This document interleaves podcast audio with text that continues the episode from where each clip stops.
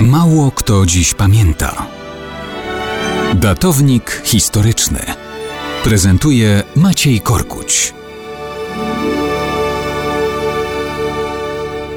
No tak, i znowu mamy 31 grudnia i znowu musimy przypomnieć, że to kompletny nonsens z tym nowym rokiem na początku stycznia. Przecież to nie jest normalne, że każdy rok dzieli zimę na dwie części. Wszak sensownie byłoby, aby rok zaczynał się z początkiem wiosny, a kończył z końcem zimy. Wtedy w każdym roku byłaby jedna wiosna, jedno lato, jedna jesień i jedna zima. Tymczasem my mamy od wieków w każdym roku kawałek starej zimy na początku i kawałek nowej na końcu. Czy tak było zawsze? Oczywiście nie. W Republice Rzymskiej rok się rozpoczynał z początkiem marca na wiosnę. No to skąd zmiany? Wszystko stało się przez to, że Republika Rzymska potrzebowała skutecznie stłumić opór podbijanych Iberoceltów na Półwyspie Iberyjskim. W jesieni 154 roku przed naszą erą wybuchło tam bowiem ogromne powstanie ludów, które chciały żyć po swojemu,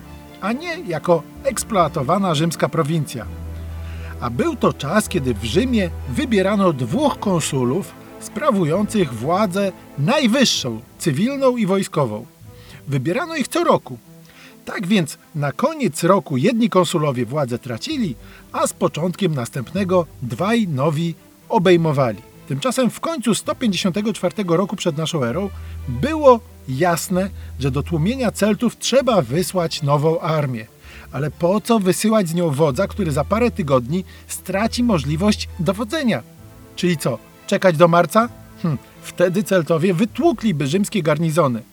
Więc powstał pomysł prosty – trzeba przyspieszyć początek roku, aby z armią poszli już nowi konsulowie. Wyszło, że wystarczy o dwa miesiące, więc styczeń, który był jedenastym miesiącem w roku, stał się pierwszym. Luty, który rok kończył, stał się drugim miesiącem, a grudzień, który był dziesiątym miesiącem, wszak nazwa Decembris właśnie na to wskazuje, stał się dwunastym. Novembris, czyli dziewiąty, został wbrew nazwie jedenastym. To stało się z 7 septembrem i 8 oktobrem. Co więc świętujemy 1 stycznia? No, wychodzi na to, że świętujemy rzymską zapobiegliwość w tłumieniu oporu Celtów, walczących po prostu o wolność.